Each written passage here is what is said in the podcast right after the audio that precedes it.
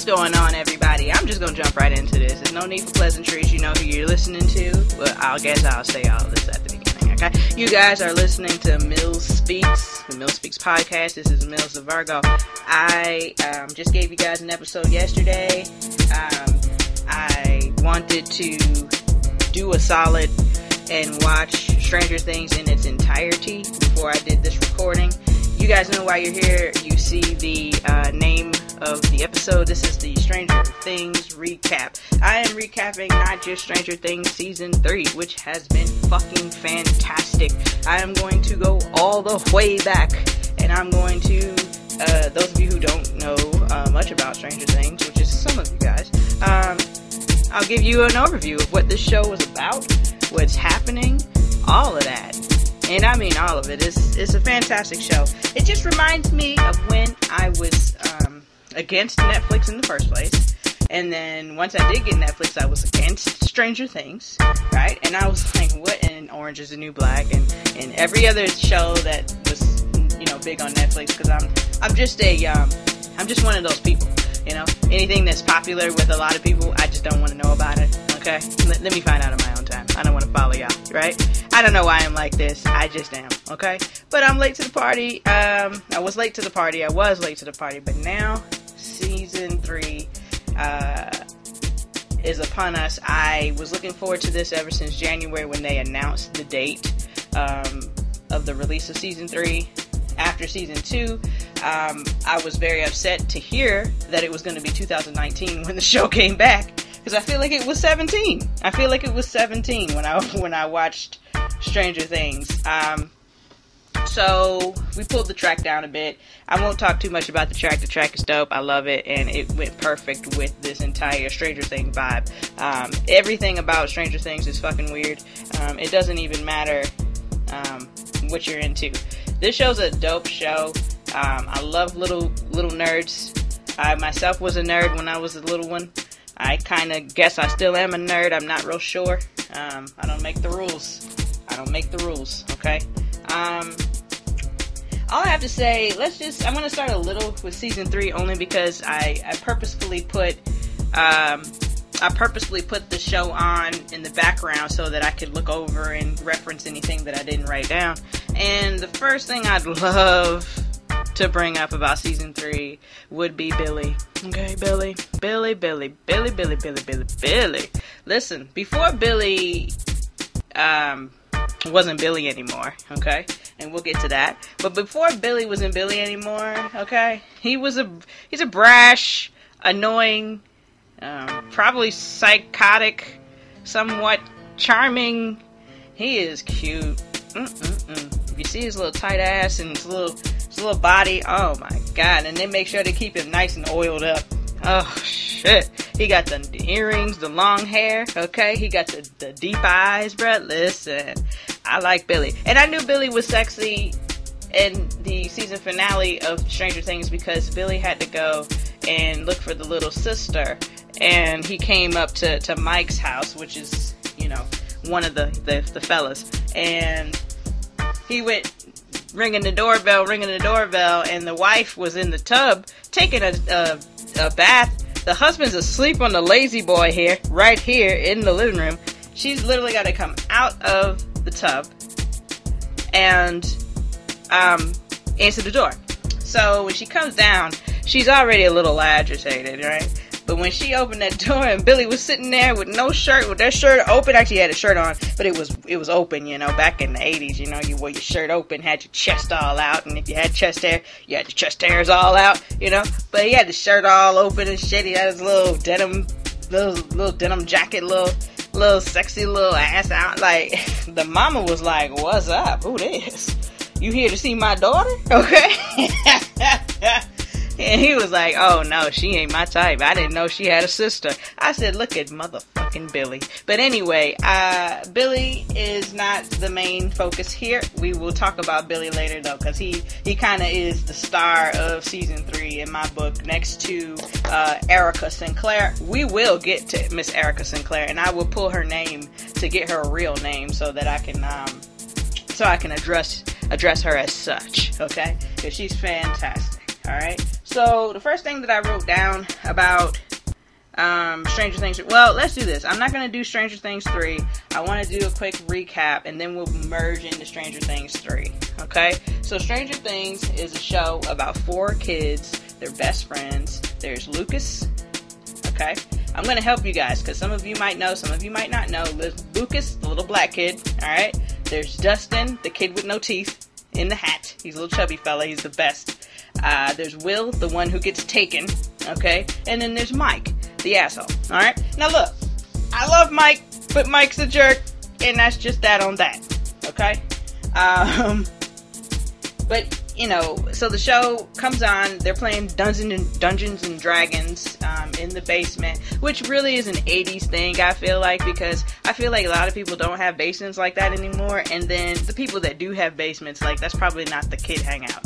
They probably wouldn't trust their kids downstairs in the basement like like back in the day. Like that was. I, I I'm gonna be honest with you. Stranger Things kind of makes me wish that I grew up in the '80s. '80s. Like I grew up in the '80s. I was born in the '80s, but I didn't have this experience experience. Um, by the time I was their age, I was in the 90s, and shit was just, you know, at, on a different level, okay? On a different level. Um, but it was the same premise. I mean, we didn't have cell phones, so we had to account for where everybody was based on where the bikes was parked, you know, all that kind of stuff. Um, the one thing that I couldn't have been friends with these people um, because I wasn't sneaking out of my mom and dad's house in the middle of the night. And there's definitely a rule in the black community that you're to be home by uh, the time the street lights come on. So, and, and in my neighborhood, that was about 7 p.m. during daylight savings time or whatever. And then when it was, uh, when we were out of daylight savings time, then that was most likely 9 or so, 9 or, or something like that, right? So, uh,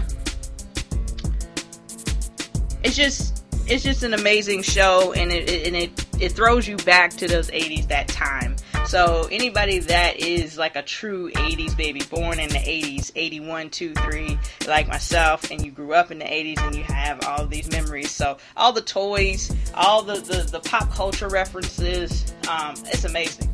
So anyway, so the show starts off with them playing Dungeons and Dragons in the basement and um, everything's cool. They're having a great time, and then they disperse for the evening and they ride their bikes home because that's what you did. You rode your bikes home, even though it was super dark. And um, the other three kids made it. The other two kids made it home, but Will did not. He was um, he was attacked by something in the woods, and then they could not find him the next day. Okay, so that's the way the show starts. Before the Stranger Things pre pre like the little the little uh, you know before it comes on before the credits run and it tells you what show you're watching and all that before it even comes on this is what has happened. Okay? So obviously um, i'm gonna try to bunch this up a bit and keep this season one and season two kind of kind of short because I want to get into season three. So season one, um, that happens. They spend the majority of the season trying to figure out is Will dead? Is he missing? Has he been taken? What's going on? The only person that believes that Will is still alive is um, is Will's mother. Um, his friends don't think he's dead per se, but they don't know anything. They only know what the grown-ups are telling them. So, um, at the same time that this happened, there was a little girl who uh, escaped this lab, okay, in the same town, and she came to the house, to Mike's house. They found her. Actually, they found her when they went looking for Will, when they realized that Will did not come home. This was the next day, so they did find her the next day. They took her to Mike's house, you know, fed her, all that stuff. She's um, a lab child. So she she doesn't know anything about regular life. She knows what they did in the lab, the experiments they were doing, you know, the powers that she has. So it comes to light that the young lady has superpowers. You know, she's she's um, able to make things levitate. She's able to ba- basically that's that's what it is. She's she's able to control things with her mind. Okay, what is that? I'm not trying to join into these words. You guys know what I mean. Okay, so um, so she you know, she starts learning regular ways and such, and they learn from her. And they just, um,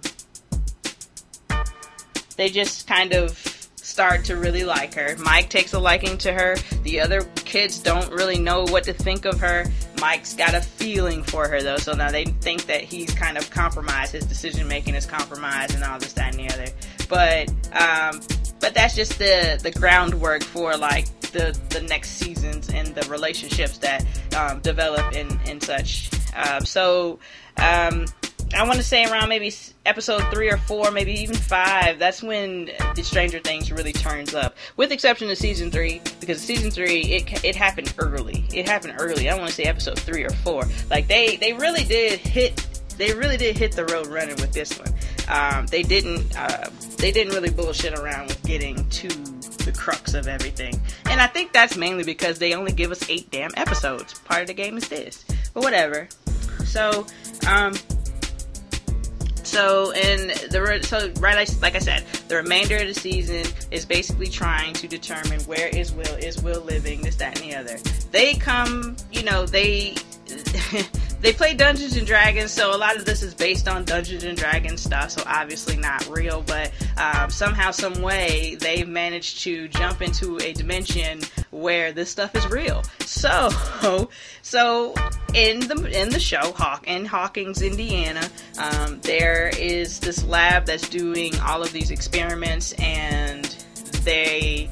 Um, the young lady, L, her name is Eleven, but they call her Elle.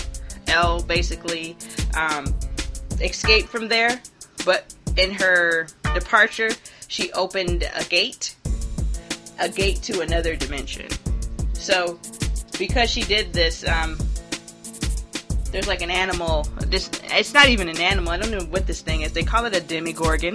Um, so you know, watch the show so you can see the images. Um, but a Demogorgon. Let's just roll with it being a dog with no face right? The face opens up in four pieces and then it eats, right? So no eyes, no face. They hear and all that stuff. Um, it's it's um, they're quite they're quite um, quite scary. Not gonna lie to you. Not gonna lie to you.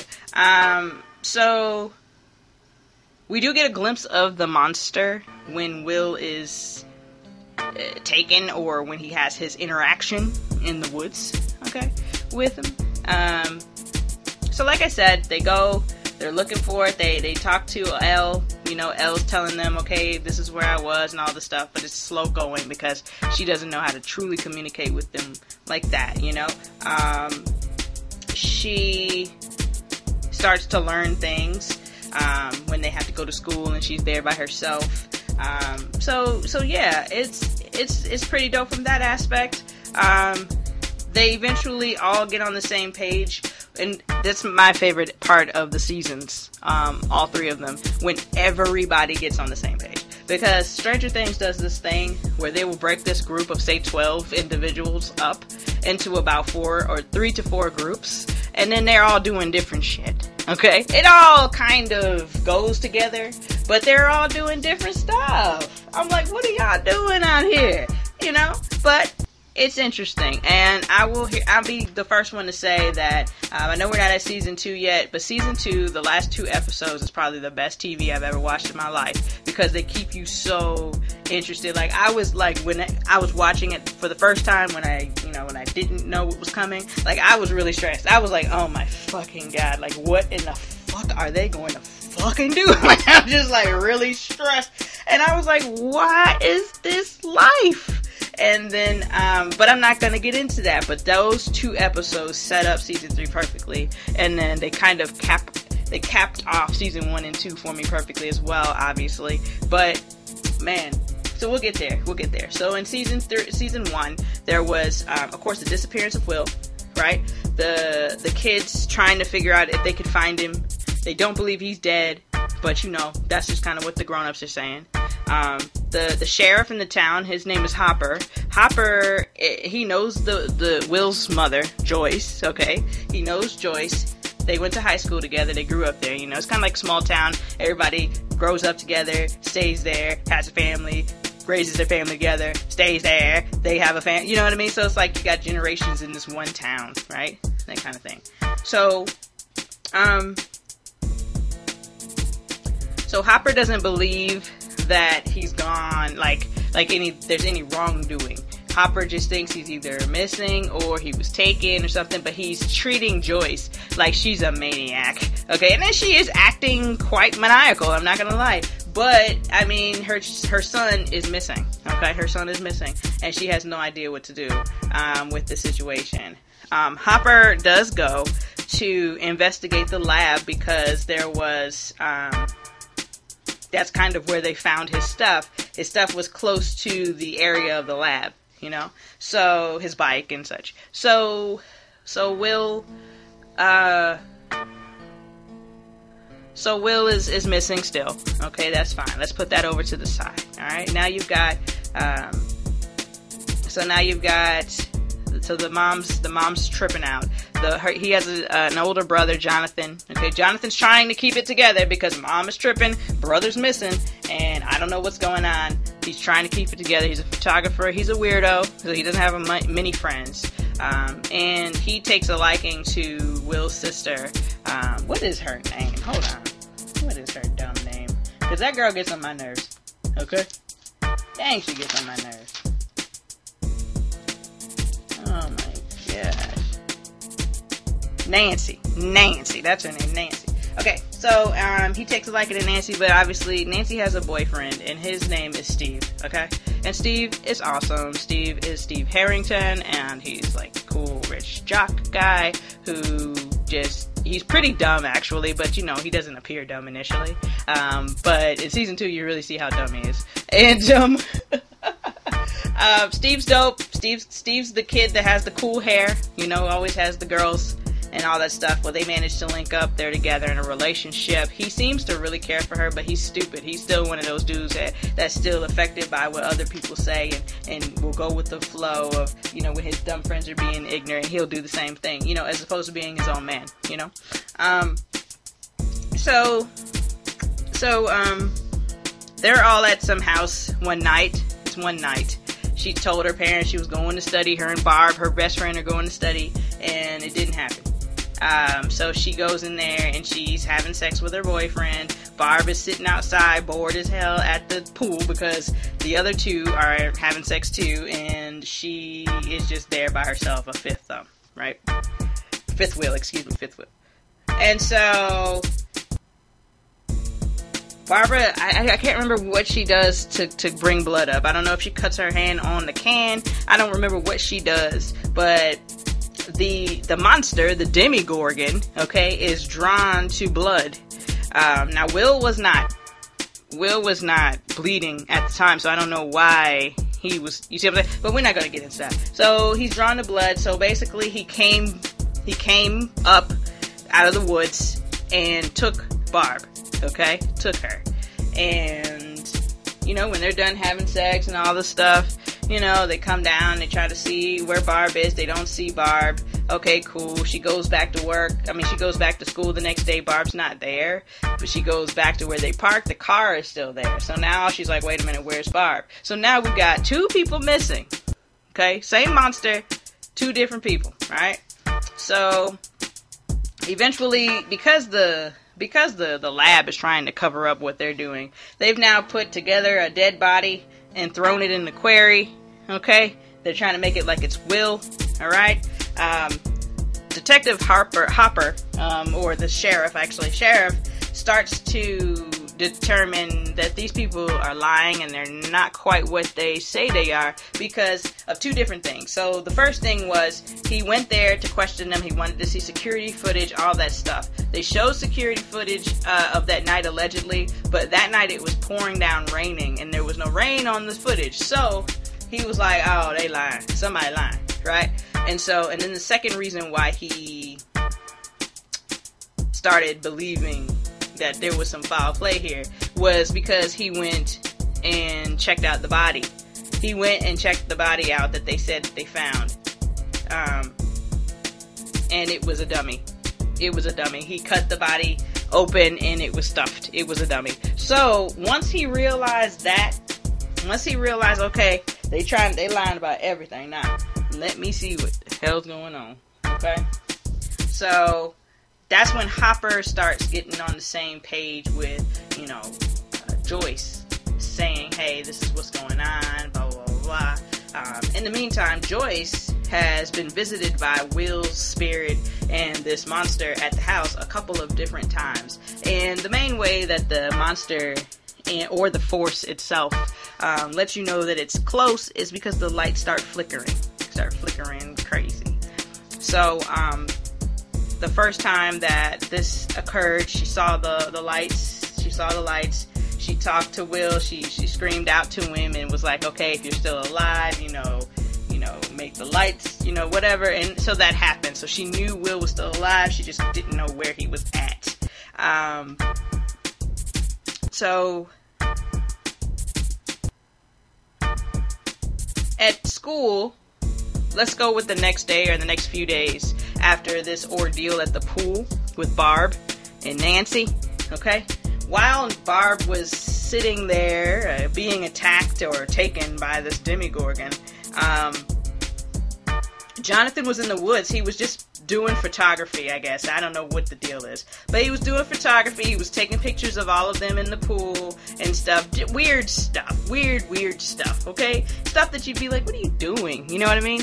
But you know, he was, it's harmless. It's, you know, he's not trying to kill y'all or nothing. I mean, shoot. So, but anyway, so one of the girls in his dark room or in his uh, photography class who was in the dark room with him saw the pictures and told them. So then they broke his camera, beat him up, all that stuff. But Nancy came and wanted to talk to him because obviously Nancy knows that Barb is missing and has a really bad feeling about the situation. So that's when her and Jonathan link up and are like, "Yeah, I saw something. I have a picture of it." Blah blah blah blah. And then they go from there. So now they're working together and they're on the same page.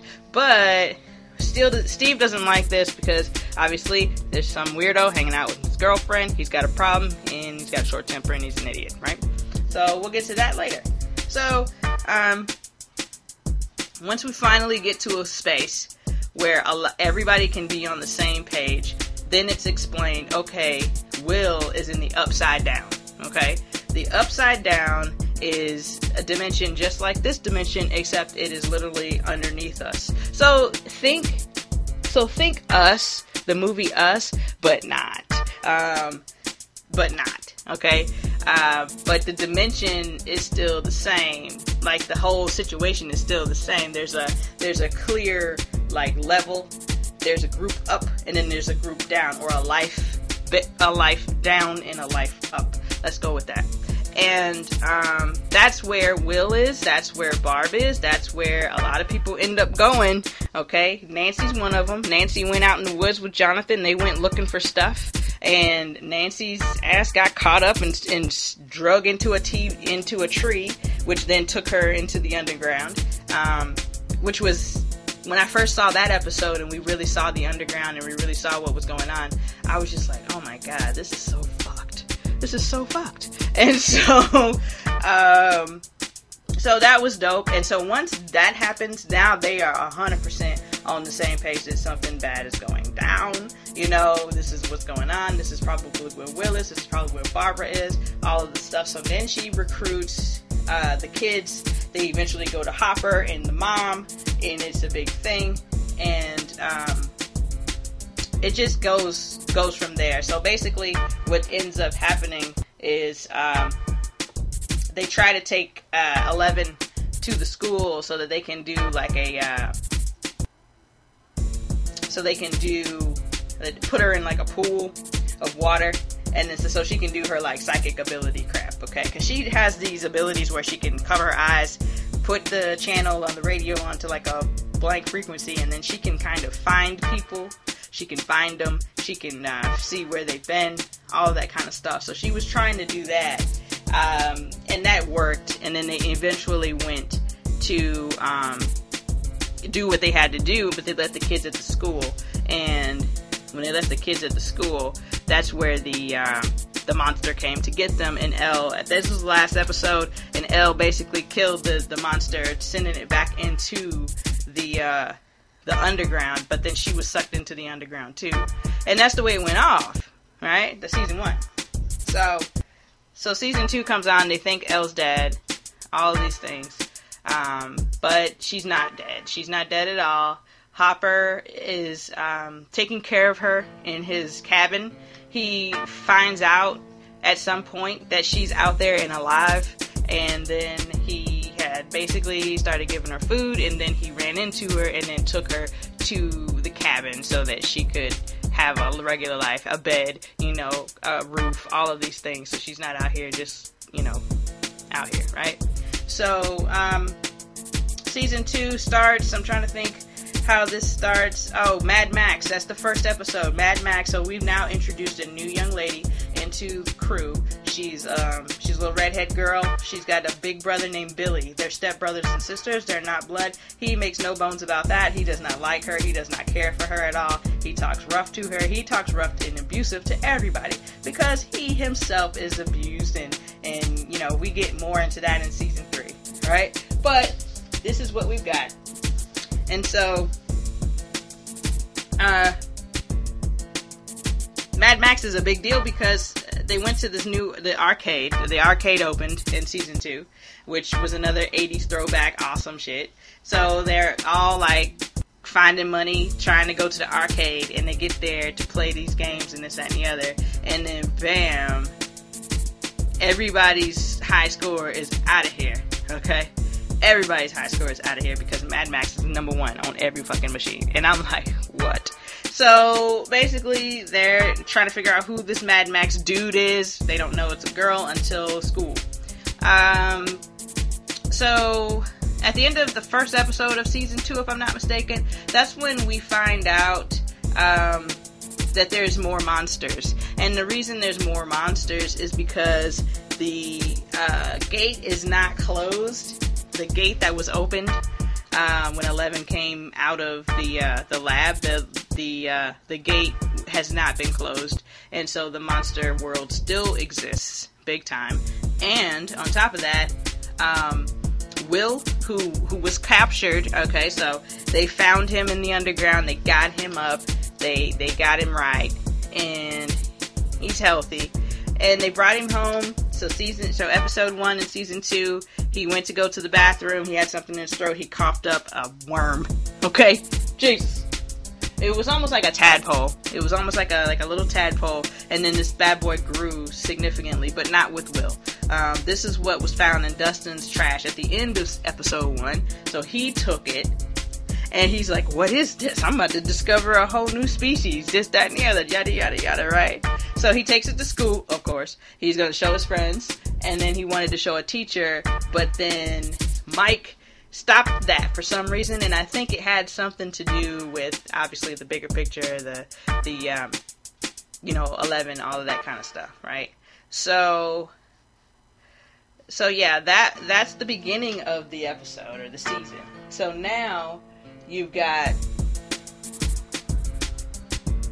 so now you've got um, the monster. Okay, we know the gate's not closed.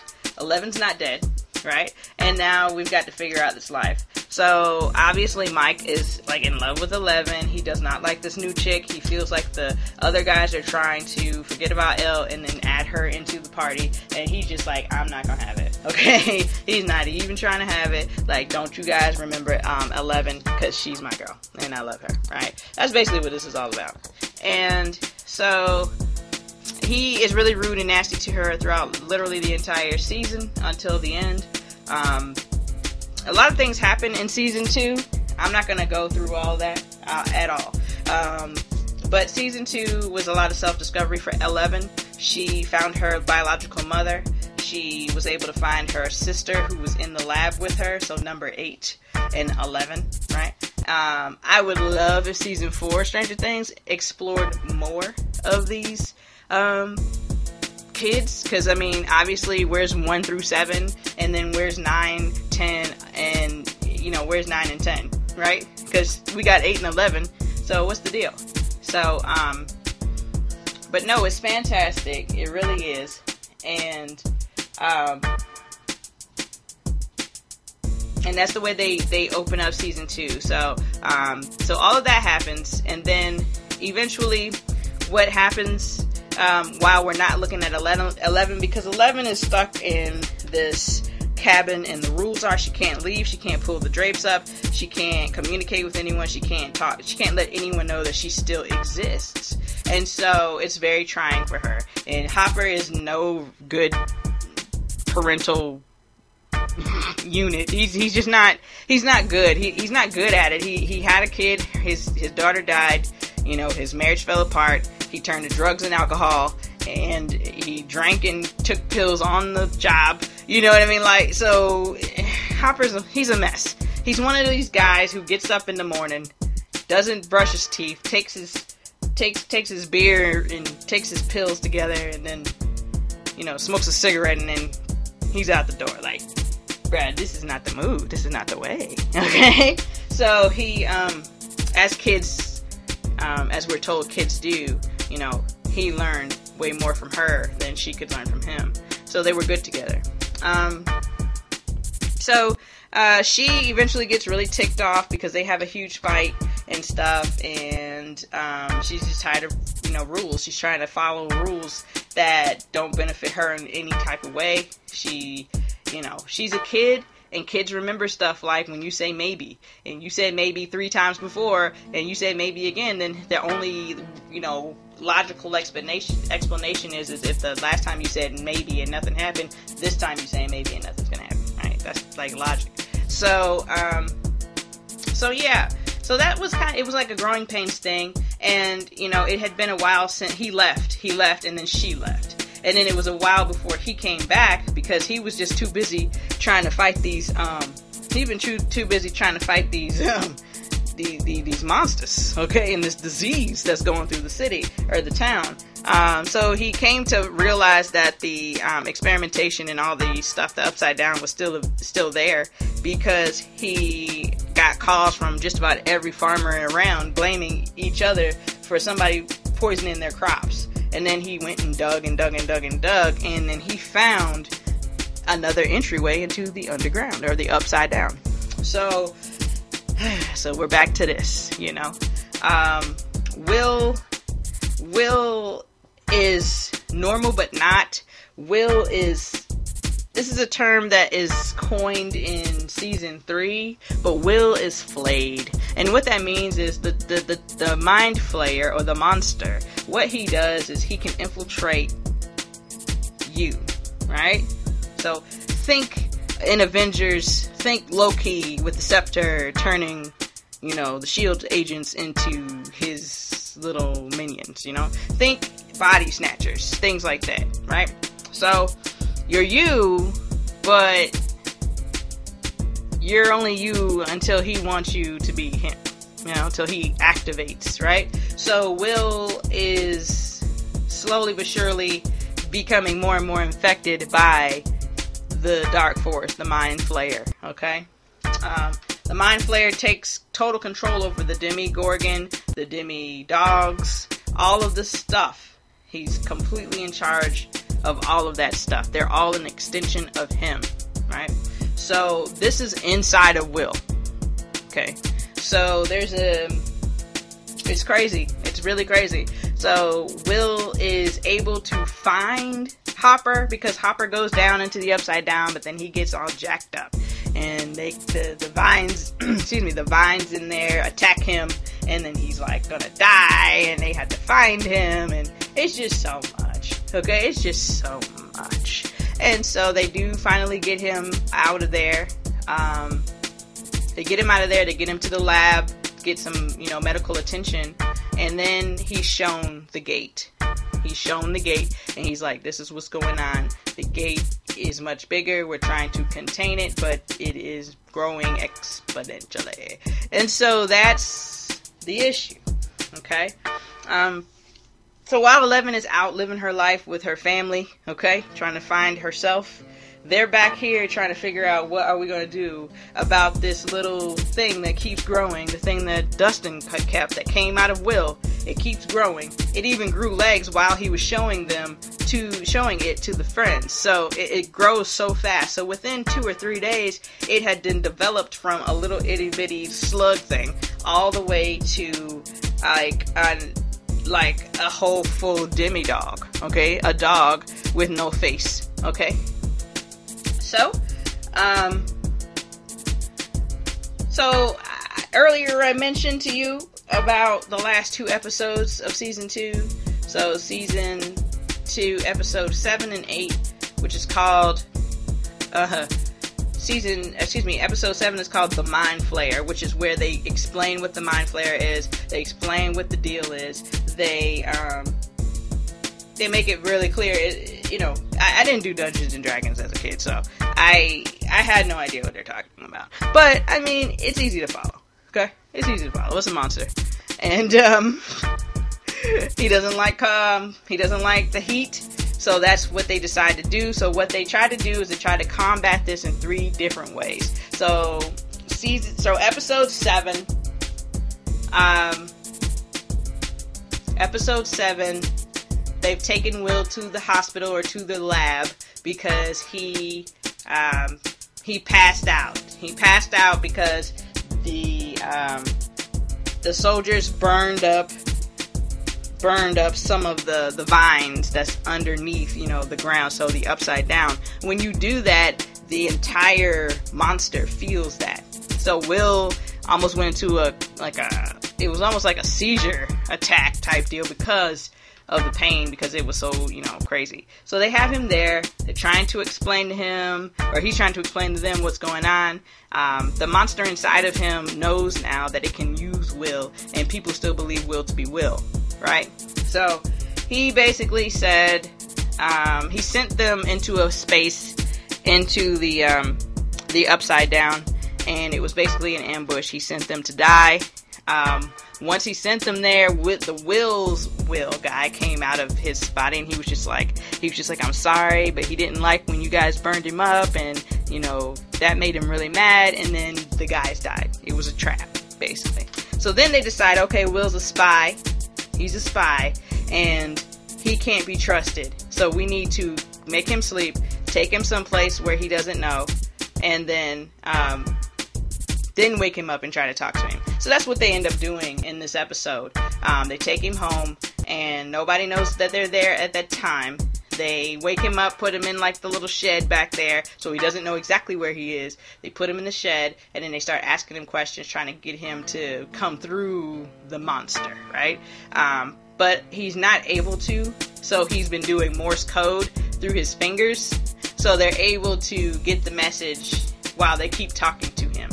Um, the message is just close the gate, which, you know, obviously that's that's really clear. That's that's it, it was kind of obvious, and I was kind of disappointed when they finished up the, the Morse code scenario montage, and and it was closed gate. I was like, what?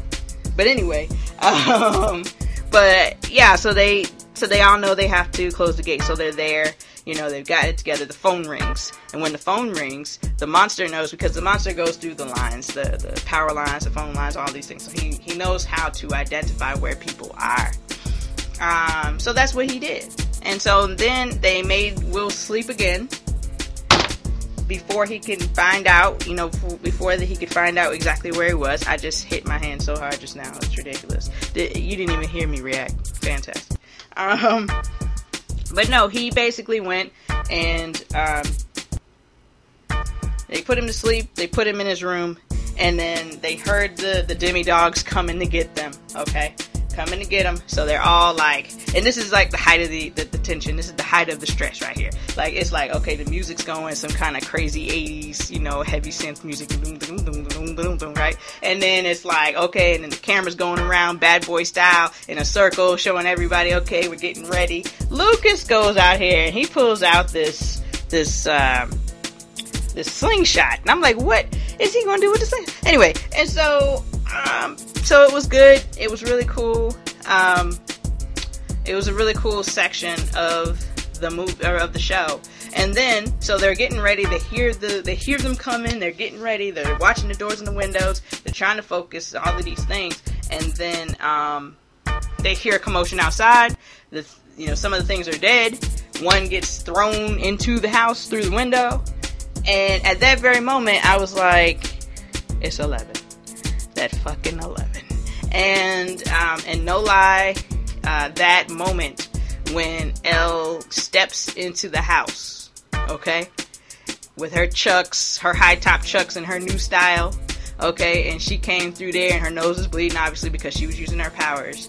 Um, it's probably the most epic moment ever when when they did that and they showed the, the shoe and they panned up. I was like eleven, you know. I was like whoa, and so um, so that's that's how that episode ends, and then the the finale of season two actually starts with Eleven being there, embracing the friends, talking to them, all of that stuff. Nice little interaction. She's got a nasty little interaction with Mad Max because she does not like Mad Max like that because she feels like, who is this bitch over here with my dudes? Okay, and um, and then she asked to go see Will. Okay, and then this is this is how this is how the craziness starts. Okay, the craziness starts just like this. All right, they start to split up. He, they tell, all right, so they're gonna take Eleven and Hopper are gonna go back to the lab. They're gonna try to sneak in there and close the gate. That's the first game plan. Okay, but they can't do that until Nancy, Joyce, Will, and Jonathan go up to the cabin where he was keeping an 11 so they can go up to the cabin because nobody knows about that and then you gotta take him up there while he's asleep of course because he's still a spy. Take him up there let him go ahead and, and, and wake him up and they said the whole point of taking him there was to basically sweat out this monster because the monster likes it cold. He, he wants the window open, all this stuff. They were like, why are we giving it what it wants? Let's just go ahead and, and, and, and let's just go ahead and um, and put the heaters on. So they basically made that cabin the hottest they could make it. They had all the portable heaters. They had the fire the fire um, place going. They had everything turned up to eleven. Okay. Um, to get this out. And then, of course, once it started getting real hot in there, that's when he woke up and that's when the monster was like, yo, yo, yo, yo, yo, yo, yo, you got to go, right? So they fought this for some time. They fought it for some time. And then um, it did come out of Will, okay? Came out of Will, and, and that was cool. But while that was happening, the other crew, okay, which consists of Mad Max, Mike, uh, Lucas, Dustin and Steve Harrington, okay, they're at the house. They're at the house trying to hold down the fort. Um, Mad Max's brother, Billy, our man, Billy, shows up because he's looking for her. Because the parents have come home, she's not home. He's about to go on a date. The dad is extremely abusive and disrespectful to him. And he's like, You gotta go find your sister. Now go. You know. So he does that tracks her all the way down, like I told you. So we're back to the beginning of how I started. Uh, he he went over to Mike's house. The mom came out of the tub. Okay, mom comes out of the tub, baby, and sees his little sexy self. And then she gives him the address over to Will's house, and he comes there. And he's been itching to fight Steve all year because that's what you do when you come to a new school and there's like there's like a big dog if you're one of those assholes who you don't care about being the big dog, but at the same time you don't like the big dog. So that's kind of how this went. So he he went he was he's been dying to to fight uh, Steve, and he beat Steve's ass. Okay. he beat her down. Or excuse me, he beat him down. And it was like, man, Steve, I, I was disappointed in Steve. Okay? I was disappointed in Steve because in season one he got his ass beat. In season two he got his ass beat. And you guessed it, season three, he gets his ass beat. Okay? So I mean, I was like, man, Steve Steve can't fight for shit. But anyway, so um they they managed to take him down. The the children, the children managed to take him down. They they tranked him with one of the the needles that they were you know sticking Will with. They tranked him, and then Max almost hit his junk with a, a, a bat that had nails out of it. And so you know, then he knocked out. They took his car. They went to the pumpkin patches. Okay, so they could go into the underground because the goal was to set off a bomb in the heart of the underground, the tunnels. So if they could do that, and if they could get the thing out of Will, then El and Hopper can make it to the actual. Um, then they can make it to the actual lab and close the gate. You see, so that's kind of how they ended season two. They got in there, all of that happened, all of it happened, and then El goes in there and closes the gate, and then that was done. Everybody leaves the town, everything's cool. Season 3 here in motherfucking now. So, season 3 starts like this June 28th, 1984, okay? In Russia, Mother Russia, okay? Uh, they were doing some sort of experiment trying to open a gate, okay? The same gate that El closed now. They're trying to open a gate. Now, they were unsuccessful for, for many reasons, mainly because of the location and then, of course, the power. So then they relocated to the United States of America to Hawkins, Indiana. Uh, okay, and um, what they did was they started buying up property. They started um, they they they bought up a huge plot of land and built a mall. And the gate is under the mall. So yeah, the gate's under the mall. And the different houses that they bought, the different the different homes they purchased were just so they could build out their build out their like laboratory throughout the entire city, which is very smart. I mean, it's extremely smart. But you know, what are you gonna do? Um, so that's that's what the deal is there. Um, Another thing that's really 80s and it was brought forth in episode, or excuse me, season three was um, Russians. And I didn't realize because they actually mentioned Russians a couple of times in season one because I did go back to rewatch that um, for a little bit. But yeah, they. I guess this was a real fear in the 80s, Russians and communism and all that kind of stuff, you know, whatevs. Um, so the Russians like I said, they started this in Russia. They came over here, and then, um, you know, the main the main place that they're at is the mall. Okay, which is it makes again perfect sense. There's tons of people at the mall, so if you're there every day, nobody's ever going to pay attention to that. I mean, it was a very smart situation. Um, on top of that, um, they um, okay, I'm getting ahead of myself. So let's go with episode one. Episode one comes in. Um, Dustin's been gone. So let me give, I went ahead and wrote down some stuff about people. Alright. So let's just get to that. Okay. Uh, Dustin has been gone for about a month. He went to some kind of science camp. Cool, right? He had, uh, he met a girlfriend there, apparently. And, um, and when he got back, he brought back this equipment to make like a really huge antenna so that he could talk to his girlfriend all the way in Utah and he lives in Hawkins, Indiana. And, and it worked. And it worked. So they use this throughout the entire season because it's necessary. Okay, it's, ne- it's needed. Okay, again, they did not have cell phones, guys. So, um, so yeah, um, so everybody kind of ditches Dustin after he can't reach his girlfriend, and you know, he let's say he went up there, they went up there at like sunset or something. Uh, it's it's full on nighttime, and they still haven't reached the the girlfriend. So at this point, everybody, including myself, is like, is this girlfriend even exist? Like, is this a real thing? You know. So they ditch him, and um, just as he's about to pack his shit up and go, he starts hearing this Russian, you know, uh, message so he's spazzing out about it. He records it and then he takes it over to um, to Steve apparently because apparently Steve can can translate Russian. I didn't think that he could, and I'm gonna be honest, he didn't do a good job at this. But you know, whatever. What are you gonna do? You know. So, um,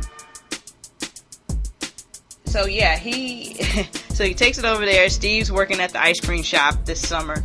Um, you know, trying to figure out what he's gonna do with his life and uh, so they go here, they go here, and he's talking to him and all that stuff. The girl that's working with Steve, she's a bit of a ridiculous person, but at the same time, she's super dope. And but the young lady um, is fluent in lots of different languages and is able to assist. So now we have this cluster of people: Dustin, Steve, and Sarah. I think is her name, and and then of course Erica, but Erica has not been introduced just yet. The only way we know Erica is in the first episode. Her and Lucas had a very um, uh, ridiculous interaction while they were in the mall, and um, and she comes to the ice cream shop every single day to get samples, which I think is hilarious because that's what kids would do. Like, yeah, can I get a sample of that? You know, literally eating ice cream all day. So, um, so you know, that's the crew right there. Uh, Erica, Dustin, New Girl, Sarah, and then Steve Harrington. That's one crew, okay? They're the ones that know about the Russians. They're the ones that know about this plan to do whatever. Okay, they're the ones that figure out, oh, the Russians are doing this every single night, and how these, you know, deliveries and this and the other, they go staking out in the rain and all kind of shit. Okay, so this is one side, right? So then you've got uh, Mike and Eleven, who basically have this summer loving thing going on. They um, are acting like they're the only people in the world, which is how you act when you're in love and you're 14. And um, you know, they just, or a teenager, I don't know how, exactly how old they are, but they are monopolizing each other's time so much so that the, the boys are mad about it. They don't like it. Um, that's all they ever want to do and talk about is the girls and, you know, all of this stuff. Um, so there's a bit of an interesting dynamic going on within the within the friendship. Okay, um, Dustin has this long distance girlfriend that's in Utah apparently. Uh, Max and Lucas are dating. Okay.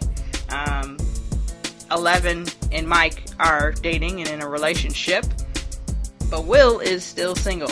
Will was actually outed in one of these episodes. I don't know which one, but he was outed in uh, one of the episodes where he basically was saying that they never want to play Dungeons and Dragons anymore. Y'all don't ever want to do anything anymore if it's not about the stupid girls and da da da da. And Mike goes, "Well, it's not my fault you don't like girls." right? and I was like, oh, wow, there's the coming out that I wasn't expecting. Um, but I said, okay, cool, you know, what else? Uh, the young lady Sarah also comes out. She's the girl who's over here with uh, Steve Harrington and Dustin at the uh, ice cream shop. She comes out because Steve thinks this whole time that she had a crush on him. She they were in a class together and she was like, "You didn't even know me. You didn't even see me in that class." And we had class for an entire year or something like that and um, he thought that the girl would be interested in him. Of course, they always think that, um, but she was really interested in another girl who was interested in Steve. So that is uh, two coming two two outings that I did not expect to see, but was not 100% mad at because at the end of the day, I don't care what time frame you want to put a show or a TV, show or a movie. You know, there's always going to be gay people around, so I was okay with that, um, and it was all good. Um, let's see. see. My major takeaways from Stranger Things let's give you the gist of the season. The season, like I said, starts because the Russians are trying to open the gate. The Russians have successfully opened the gate. The gate is opening. Um, Will, because he had um, part of this thing inside of him, anytime it's around, he feels something. It's kind of like he feels it in his back of his neck. He's like, oh god, something's wrong, you know. And um, in the first episode, there was a massive power outage. They were at the movies at the mall. Everything went completely black. Everything was done. Um, and Will felt that on the back of his neck at that time. Lights came back on, everything was cool, and that was really just because they were trying to open the gate at that point. point, and all the power, you know, everything kind of surged. Um, everything surged, even the magnetic fields, because the magnets fell off of Joyce's refrigerator at her house and job. So they were trying to figure out why the hell that's happening. And they rolled into a whole bunch more information. So, um, so I told you guys about the one crew over here. So Hopper and Joyce, so that's the sheriff and then Will's mom. They are now kind of linked together. And first, Hopper asks her out on a date. She doesn't show. He gets upset. He starts acting like a little bitch you know, I, you know, little stuff like that. Like she went someplace else and he's like, oh, is that your boyfriend now? You know, that kind of stuff. Like really, Hop, come on, sir. So, um, so you know, Hopper, Hopper and Joyce basically are trying to figure out what's going on. They go and break into the lab because they think that it has something to do with the lab, and everything's gone. But they do run into a very big uh, Russian who beats the shit out of Hopper. I said, damn, you'd have thought he was Steve the way he got his ass beat. But um, Hopper got his ass beat, and then they got back home, and then that's when, you know, he goes and he meets with Men in Tights. Our dude Cary Elwes, or whatever you say his name. Our guy from Robin Hood, Men in Tights. That's right. I'm taking you guys all the way back, okay? So Men in Tights is in there. He's a corrupt mayor, of course. And, um, you know, the mayor is well aware of this guy. He's well aware of the guy. He's well aware of the plans. He knows what's going on. So he and Harper have a very interesting relationship. Uh, he beats him up a lot, um, and that's fine.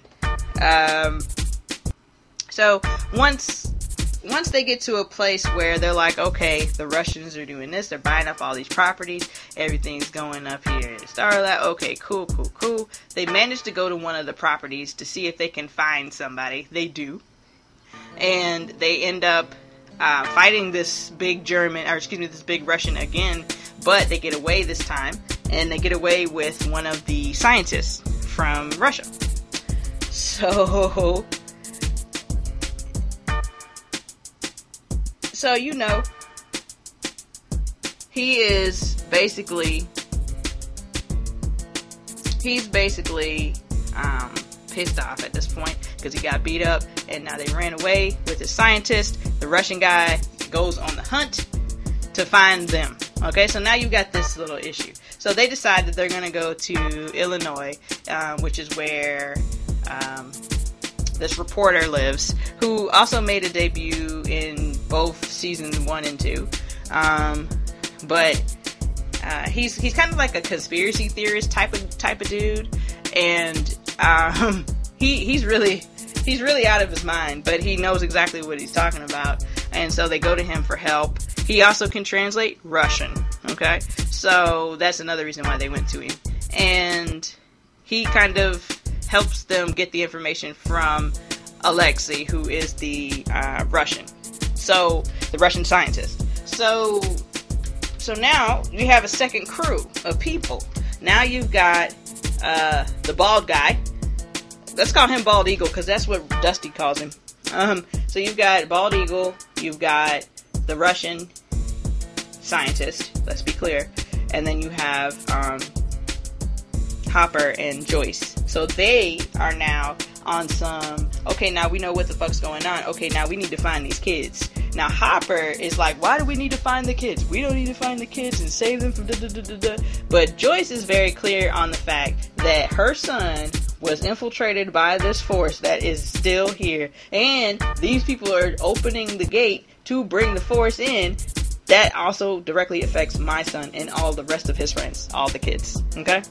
So they're rushing back to Hawkins to basically see, you know, what they can do to stop everything. They find out how to dismantle or disarm the actual um, the machine that's opening the gate.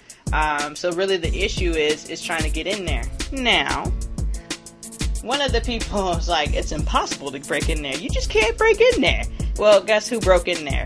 Motherfucking Erica along with Dustin, Steve, and new girl Sarah. Okay, so yes, now we're here with Erica. Erica delivers the best line. One of my good buddies, Rachel, just said that on my Instagram post. Best lines of Stranger Things history. You cannot spell America without Erica. They were trying to convince the young lady to come and and and, and help them break into uh, this little facility where all the deliveries go all the deliveries have been coming in daily and daily, and um, they want to see what's in there.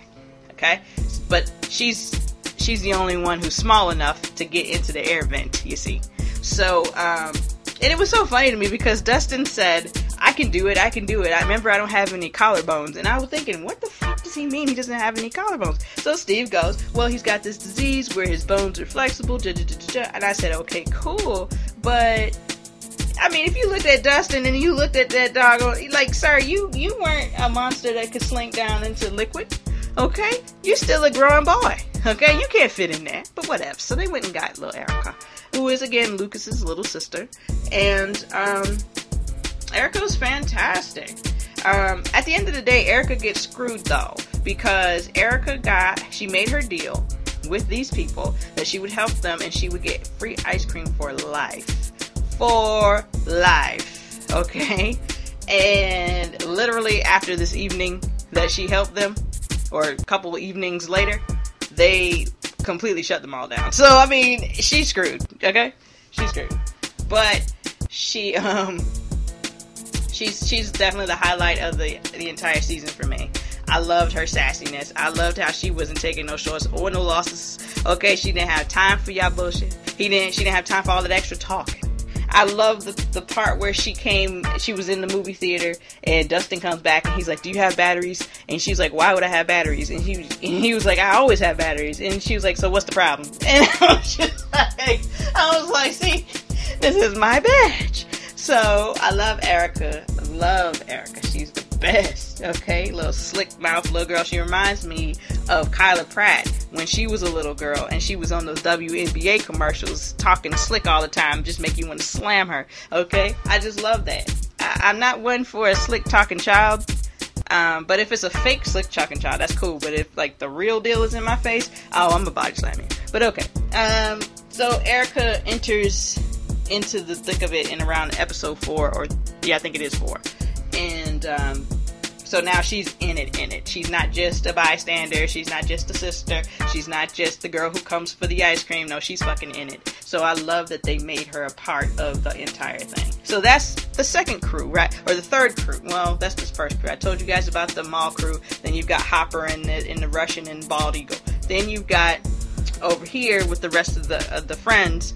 You've got Mike, Eleven, Lucas, and Mad Max, and Will. Okay? You don't even have Nancy and Jonathan because Nancy and Jonathan are both over here working at the Hawkins newspaper. And it's the 80s, and Nancy's the only woman trying to be a reporter, so they are being extremely disrespectful and rude to Miss Nance, which I'm not mad at because she's a douche. And it's like, okay, I learned something when I was working for a fella who was extremely no nonsense. Shut up, say only what's needed, and go. Okay? Shut up, say what's needed, and go. But th- this is not the way most women um, articulate themselves. There's a lot of ums and ums and just and kind of and sort of. There's no definitive, you know, most of the time. Um, and this is what she dealt with, and this is what I had to deal with watching this crap. And I just wanted to drop kick Nancy every time she was on the screen, so I didn't enjoy her at all in this season. And I don't know who did her hair, why they teased it like that. It's the worst. Just put it in a ponytail. Put it in a ponytail, okay? Um, anyway, that really bothered me. That really bothered me. Um, so, um, Billy. Let's go ahead and talk Billy. So Billy, um, at the end of episode one, okay, Billy's driving. Billy has propositioned Mike's and Nancy's mother, okay, at the pool. He's a he's a lifeguard this summer, okay? He's propositioned her, hey, how about we go over here to the Motel Six pool? It's nice and secluded, and how about how about later on today around eight o'clock, right? So he's thinking he's going over here to get some married pussy, and um, he, something hits his windshield. He gets out, and then he gets sucked in, and then that's the end of Billy. That's really the end of Billy. Billy then is resurfaced, but he is now flayed. He has the monster inside of him. Okay? Um, and it sucks. I, you know, Billy's not anyone's favorite character, but I didn't want him to go out like that. Damn. So, um, so yeah, Billy, Billy comes back to work the next day. Um, he's definitely not himself. Everybody's like, well, what's going on? But you know, they're not really tripping about it. You know, it's just whatever, right? So, um, Billy's job is to build the army. So, what Billy has been doing is uh, Billy has been um, recruiting. He's been getting people. So, his coworkers, friends, whomever. He's been getting them, taking them, and presenting them to the monster. The monster then sucks their life out of their body. Okay, puts itself in there and then he sends them on their way. Um, there's a really horrible scene where they're building this army for for the monster to be its biggest and most powerful. And it's really unfortunate because all of the people who were affected, infected by um, the dog, excuse me, by the the monster itself, like they, their bodies literally collapse into nothing, okay, and into like this goop of just goop, all right, just guts and blood and whatever it is. They just collapse in, and then it all merged into the the monster, and then the monster was this big ass shit. It, listen, it was terrible. It was terrible. I hated that scene. I hated it. There was three major scenes where I was like, okay, yeah, y'all really running out with me right now. Okay, that was one of the scenes. The other scene was when El gets bitten by this big monster that has been created now. Okay, gets bitten by it, and then they leave something in her, and then they're trying to get it out. They cut her. They're trying to get. Jonathan's got his hand all in her leg, and it's just like, get out of her leg. Okay, please. Okay, and then there's the part at the very beginning which actually starts all of this. The rats. The uh, monster gets a hold of rats and um, puts himself in these rats, and then allows the rats to consume as much stuff and then the rats started like when it came back to where the monster was then the rats were then liquefied and then joined into the monster itself. So uh, those three scenes were horrible for me. I thought it was disgusting. Um, so so there's that. Um, so I, i'm trying to think of where i am with that. So once billy gets all of the people um, he starts building the army. The army is built. Um, then they go on the attack. And they attack on the 4th of July that evening during fireworks is when the 4th of July attack happens. Um, they're in the Hopper's cabin, which is not very far from where the, the 4th of July festivities are. Um, but they're there and um, they have a fight of their life.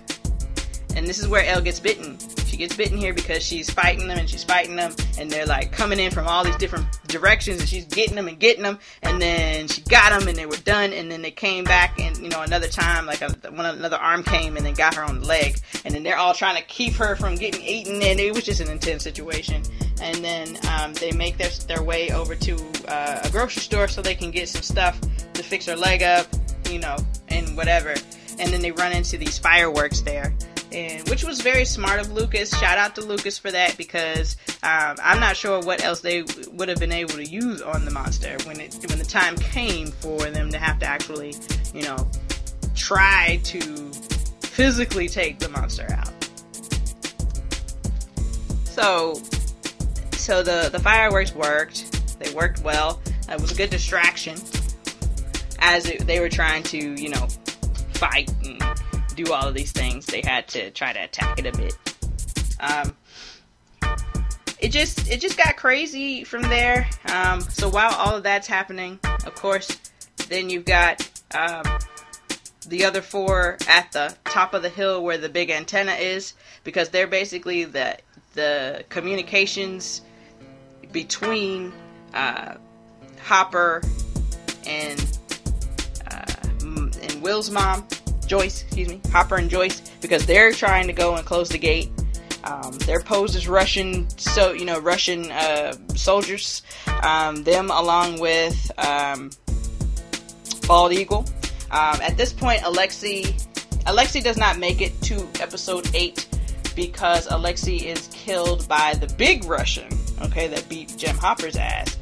Killed by him at the Fourth of July ceremony or fair or whatever because he uh, forgot. And I remember when they were there, I was like, what on earth is he doing at the fair?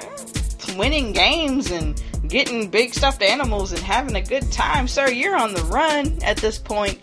And at this point, if they find you, they're gonna kill you because they think you've snitched on them, sir.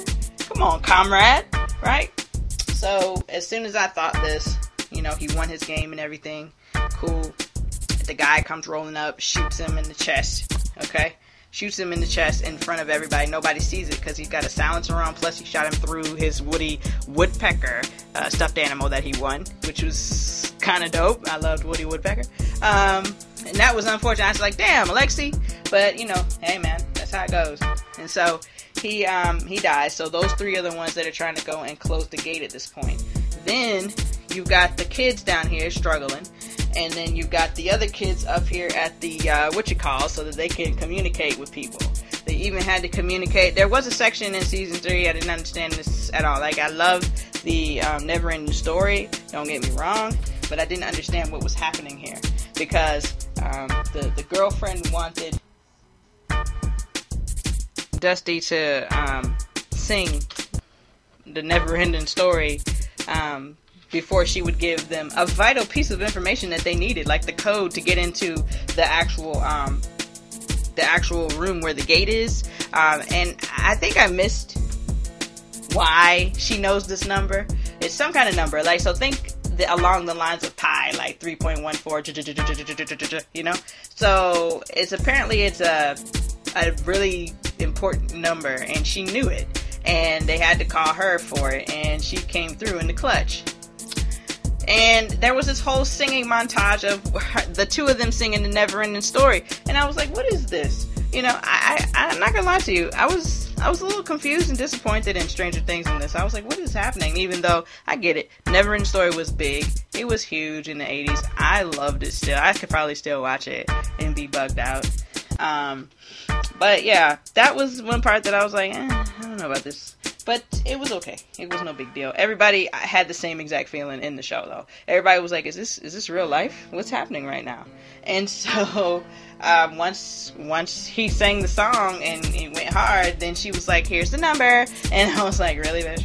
And so um, so they got in there, closed it, and all this stuff. So, long story short, let's just roll into it. Um, takeaways, okay? They claim that Hopper died, okay? They claim Hopper died because he was fighting the big Russian. He ended up throwing the big Russian into the machine, killing him, of course. And then Joyce had to then close the. Um, she had to then close the, the gate herself. And when you do that, everybody gets incinerated who's in the area. I'm confused about why she didn't just open the door and let him back in where she was so they could have closed the gate and then they could have ran. But I mean, maybe I'm just thinking a little too, you know, clear.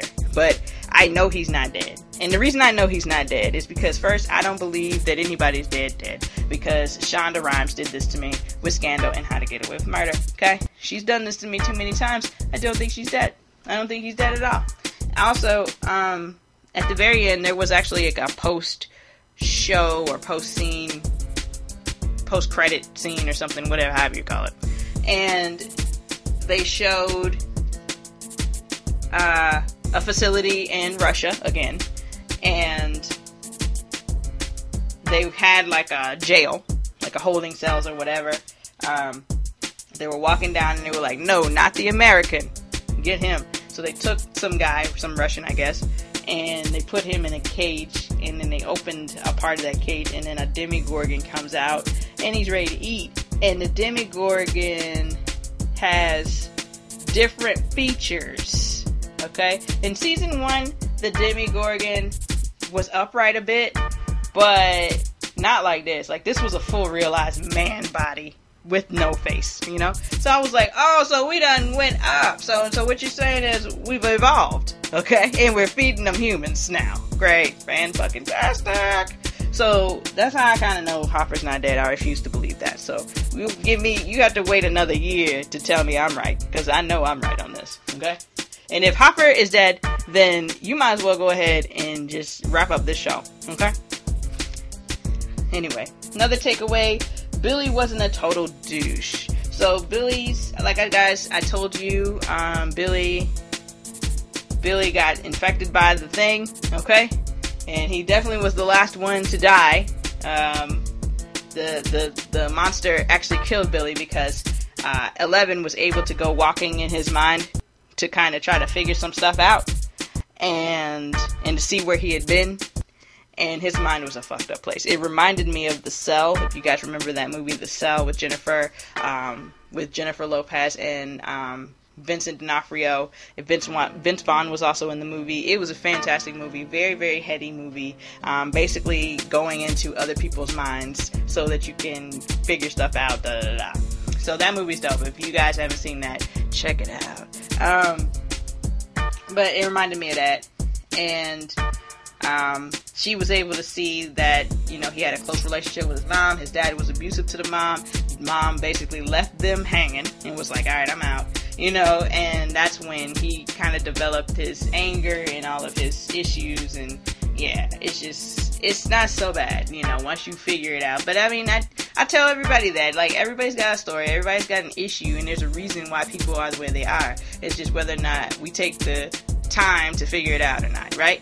So, um, so he's not a total douche, but I mean, he was a douche, so let's not get it twisted. So, you know, it's unfortunate for Billy. I think the first time we saw it though was in season two when he was, you know, in his room and he was talking to his mom or his dad and his stepmom, and I mean, he was being a little, he was being a little mouthy, you know, he was being a little mouthy. Oh, you know, um, you know, you guys were late, da da da da.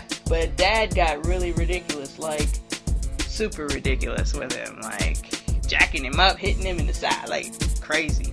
So yeah, it's just out of control.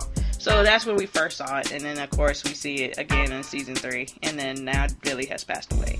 And I, I really hoped that everybody that was infected would be able to be uninfected. But when I saw them lining up and then dying, you know, like, you know, morphing into, you know, liquid and stuff and then merging into, the, I said, oh no, they dead, dead. They dead, dead. Okay. Um, let's see. I already said Erica got screwed. That's another takeaway of mine. Mike and Nancy's mom is the best. So I say this because I told you guys how Billy thought he was gonna go and fuck um, Mike's mom okay, who's married, of course, three kids, all of these things, okay? She's very attracted to him, but she went and got dressed and ready to go out here to the Motel 6 to get screwed in the pool, which is probably the grossest thing I've ever heard. And then, uh, but not back then, of course. No, no, no, no, no, no, no. But nowadays, I wouldn't dare do that, and with all the disease these people have. Um, but whatever. Um, but nah, um, no, I take that back. I probably would if he was sexy enough. Anyway, um, but when she came downstairs, she took a look over to the living room and she saw her husband laying there asleep with um, with their youngest child, you know. And so she realized at that point, you know what? I got the game all the way fucked up. I was about to risk it all for what? For Billy, you know? So, um, you know, that was the the truth. But that's not why I feel like their mom is the shit. There, that plus the fact that there was a very real conversation, and only women are gonna get this. But there was a very real conversation between Nancy and her mom. Um, after Nancy gets fired from the newspaper, okay? Um, and Nancy's mom says a lot of shit that's hitting right now. Right now in 2019 too you know? Um, it's just hard. You're always told you can't, you won't, you know, you can't do it, this, that, and the other. And she was like, you know, a lot of people give up on their dreams, and, you know, she was like, but you're not like that. And I just thought that was the dopest moment. I was like, yes. I said, yeah, mama. I said, yeah. You know what I mean? And then um, when I was watching season one, yeah, I was watching season one when they when they find out that when they find the body in the quarry and they think it's Will, and Mike just comes home and then he just falls into his mom's arms because she it's just a you know it's mom so it's comfort you know and it's just like oh mom's the fucking best nancy did the same thing in in this season season three as well because um, when she got fired her mom came up to check on her she didn't open the door but then when she was on her way down then she did and you know all of that. And I think about these things like it's interesting to me that people would be like that um, with their with their parents. Like I did not have the ability to just not talk to my parents. I was like, what in the hell? Man, they did something different, you know. Um, so okay, so that's why she was shit. Um, another takeaway is the mind flayer just won't give the fuck up. Okay, you just won't give the fuck up. Damn. I mean, you already tried, Will. It didn't work. Okay. Now you got this this this little this little whatever this this army, you know, led by Billy. That's not gonna work. You know. So goddamn, they just won't give up. Just won't give up. Anyway, um, Eleven's powers. Okay. Eleven's powers. So after Eleven is bitten by the monster, okay, she has to then take that stuff out of her um leg. I remember I told you guys that Jonathan cut the leg open and had his entire hand in her in her like shin area, and it was like, man, what is going on here? You know. So she basically had to use her ta- her powers to get the the thing out of her leg, which she did. But after that, she couldn't use them powers again. So my takeaway is that 11th powers will be back. They are not gone for sure. And even if they are, then that means you definitely have to introduce another test subject. You have got to give us 10. Give us give us 8. Bring 8 in the mix. 9, one, two, three. Hey, anybody, okay? So, so yeah. And my last takeaway was that the 80s rule. And that's from every single part, okay? That's every single part. Uh, I'm talking the colors, the hair, the style, alright, the cars, okay? The activities, um, the toys, all of it. The 80s was the best. I think when I was growing up, I always said the 80s was the worst because I was living in the 90s and then it was the 2000s and it was too soon for that. But the 80s was the best. It was the fucking best. It's like one of my favorite times. Um, any any type of movie, TV show, anything like that set in the 80s, like it's it's gonna be real hard for you for me to like it because I have a standard. I have a standard. Stranger Things is a standard. This is us when those kids, and they don't even, I don't think they grow up in the 80s like that. I think they grow up in the 90s, actually. But some, some, sometimes it was the 80s. So even them, you know, they, that's the standard of, you know, the things. You know, all of these, you know, the Goldbergs, you know, all of these shows that kind of major throwbacks to the times. Um, those are the standards. So if you can't get on Stranger Things level, then you better get out of here. Get out of here. Okay? And um and I really loved it. I really loved it. And I'm trying to look at this list that I wrote out that I didn't even really touch. And I'll just go through because I wrote down specific things about different people. Um, oh yeah, that's right. Here's common sense shit that is missed by every single person in the entire show probably with the exception of Erica, but she was not put in position to run. Okay, but danger is all around, and this is what they do: they sit there and they watch it, and then when the danger is extremely imminent, then it's oh no, let me run, let me fall, and I'm like, what are y'all doing? Like there is a scene. There's a scene where uh, the whole crew, the kids, go to the hospital to see Mrs. Driscoll. Okay, Mrs. Driscoll has caught one of these rats. She, you know, she caught one of the rats and everything. She was a normal person, and then the rat exploded, morphed into liquid, got into her. Now she's no longer nobody, right? So they go to the hospital to see Miss Driscoll because they basically want to take her back to where the the monster is because she kept saying I gotta go back, I gotta go back, but they didn't know where the monster was, right? So they were like, oh well, let's go get her. She'll take us back, and then we'll be good to go, right? They get up there, Miss Driscoll's gone. Okay, she's gone, and um,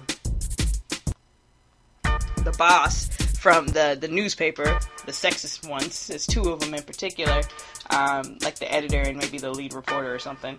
Um, they're turned into the flayed at this point, and then they attack them um, heavily, right? Attack the hell out of them. Okay. Then somehow, some way, they both are able to kill their respective dudes that they're fighting. What happens is their body then turns to mush and oozes together. And then it merges together and it makes a little monster.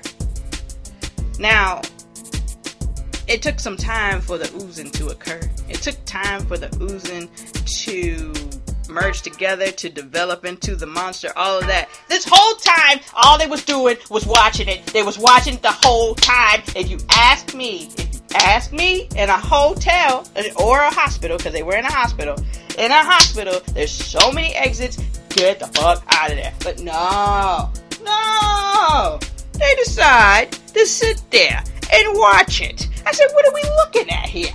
What are we watching? What y'all watching? And now that monster is put together, and now y'all scared and running. What? Yeah, I forget. So, that happened. That happened. Um, you know. Eleven has to come save the day again. Eleven's got to come and save Nancy because Nancy's always in dire need. She's always about to get attacked. Always got her back up against the wall. Jesus, I can't stand it. I cannot stand. I love that they have Eleven as strong as a strong woman. I love Max is in super weak, and I love that Erica was shit. But I don't understand why Nancy's got to be this quintessential lame ass, weak ass woman. Like, come on, come on, Nance. I mean, she can use a gun, so that is good. But fuck that shit. I can use a gun. I mean, shit. Anywho, so so that's that's my main issue. That's my main issue is the, the common common sense shit. They just ain't got none. None. Uh, Eleven quick rundown 11 she's still the shit um, she was very low key this season and nothing new was given to us in regards to her powers we knew the powers that she used we knew that she could do them she did it a lot more but my problem is is that and i don't know the the extent of her powers right none of us really do but like i was telling a friend of mine i was like i want her to be able to use her powers without her nose fucking bleeding that's number one and number two like I want her to develop some new powers. You know what I'm saying? Like, this got to be the beginning. I mean, she's a she's a child. You know, so I don't know. So uh, let's see, Mike and Nancy. I told you guys they're both they both suck and they're both lame. I called Mike an asshole earlier. Nancy is the lamest. Their dad is dumb. Their mom is the best part of that whole family, and baby girl is okay too. She ain't got much of a whatever. She's nobody. All right, all right. So they're on my nerves. They're on my nerves. Um, big time. Uh, Joyce and and, uh, and Hopper. I kind of wish they would have gotten together. I'm not sure. Actually, I do know why. You know, Joyce. Joyce is uh, still thinking about the ex-boyfriend that died in season two. Um, Bob and I feel bad about that too. They reference him a couple of times in season three, which is nice. Um, she has a couple of flashbacks with him as well, so that's also nice. But she's clearly still mourning uh, Bob, and Hopper is just in love and wants to move ahead, and it's just not going to work that way. Um,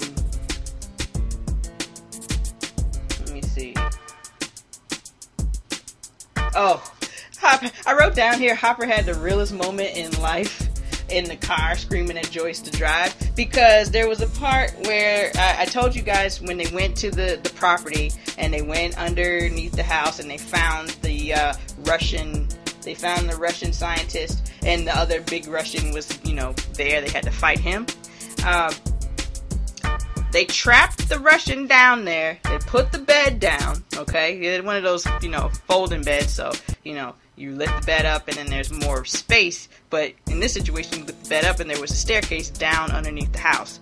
And so they put the bed down, everything. They're running out the house. They're getting in the car, all of that. And Joyce is fumbling around with them keys. And listen, I can't stand a fumbler. What is you fumbling around with them keys for? You know what we got to do? We got to go. We got to go.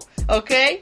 And he was just like, Joyce, drive, Joyce, Try! He was like, for the love of God, Joyce, please drive. And listen, listen, I felt that in my spirit. I really did.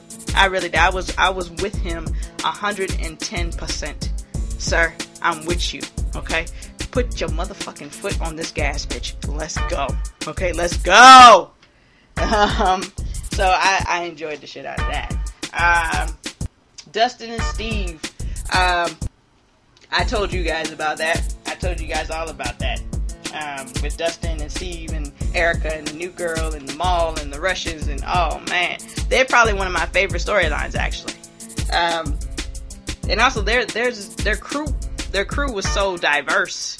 I really appreciated it. Um, fight scenes.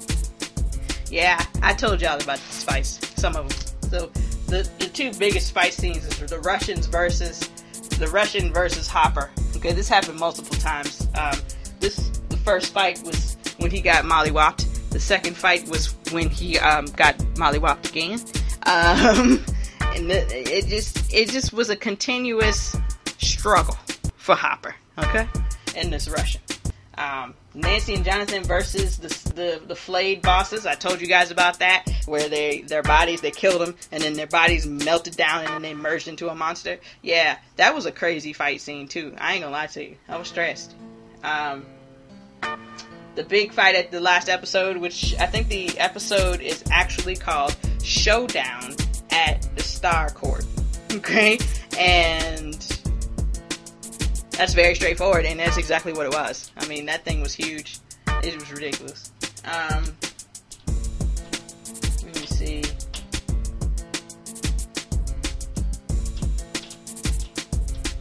I, I wrote down Billy versus everybody. He he really was he really was a son of a bitch in this um, season. Um, and then also I wrote down a little note. They just don't care who they fight, and I say that because there's so many fights that occur and the men just did not care about the fact that they were fighting the women. I mean, one girl, I can't remember who this was, but she got thrown. She got picked up and thrown into like a, a glass like um, counter, okay? And I was like, God, God, like, God, got it, you know. So I was like, shit, the fuck, Jesus. All right, all right. Um, let's see. I got notes on Will. Will still my guy. Okay, I really enjoy Will tremendously. He's like the most normal of all of them. He's a little timid, but at the same time, he's a normal kid, and I just really like Will.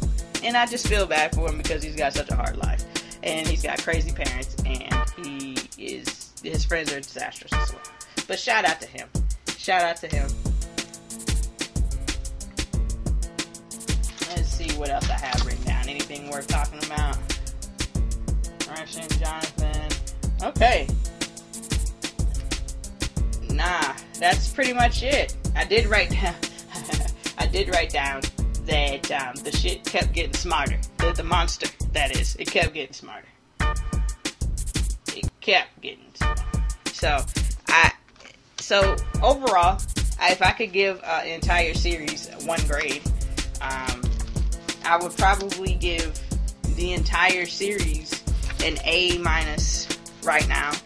Um, episode, excuse me, uh, season one, I would give a solid A.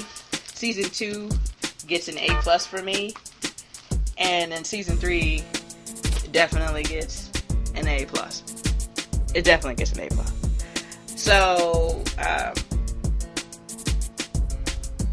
fantastic work, Stranger Things. I just can't thank you guys enough.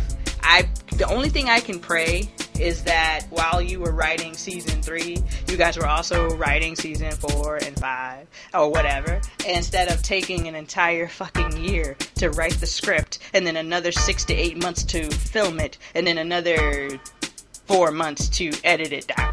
Okay? Like, come on. That ain't hitting. That ain't hitting. You hear me? But um, in any case, so those of you who have not quite seen all of the episodes, um, I hope that you did not listen to this. Um, if you got to this point, I would imagine that you listened to this. Um, but um, so those of you who have questions, uh, just let holla at me. I don't mind answering questions that I might have an answer to um, because it can be confusing. Um, and I hope that you guys enjoyed Stranger Things. It's fantastic. Okay, and those of you who are well aware of these characters and, and everything that's happened, hey, let me know how y'all like this. Let me know what y'all thought of season three. And everybody, just let me know what you think of Stranger Things, period. Hit me on Mill Speaks and Instagram. Alright? You can hit me on Twitter, okay, at Mills Virgo. Uh, you can hit me on Facebook underneath J Mills Productions. Um, all of that. So, so yeah, let me know what you think. I pray that you guys enjoyed the shit out of this just like I did. It made my entire July 4th because I didn't celebrate it like that. Um, I just kind of relaxed and chilled. So I just. I'm elated. And now I'm just waiting on another show that I really enjoy to uh, come back. Like Lost in Space or something like that. And I need something that's gonna have over 10 episodes. I just want Netflix to tighten up. Okay? Tighten up. Jesus. But anywho, I'm out, y'all. I'm out. Bring the beat up.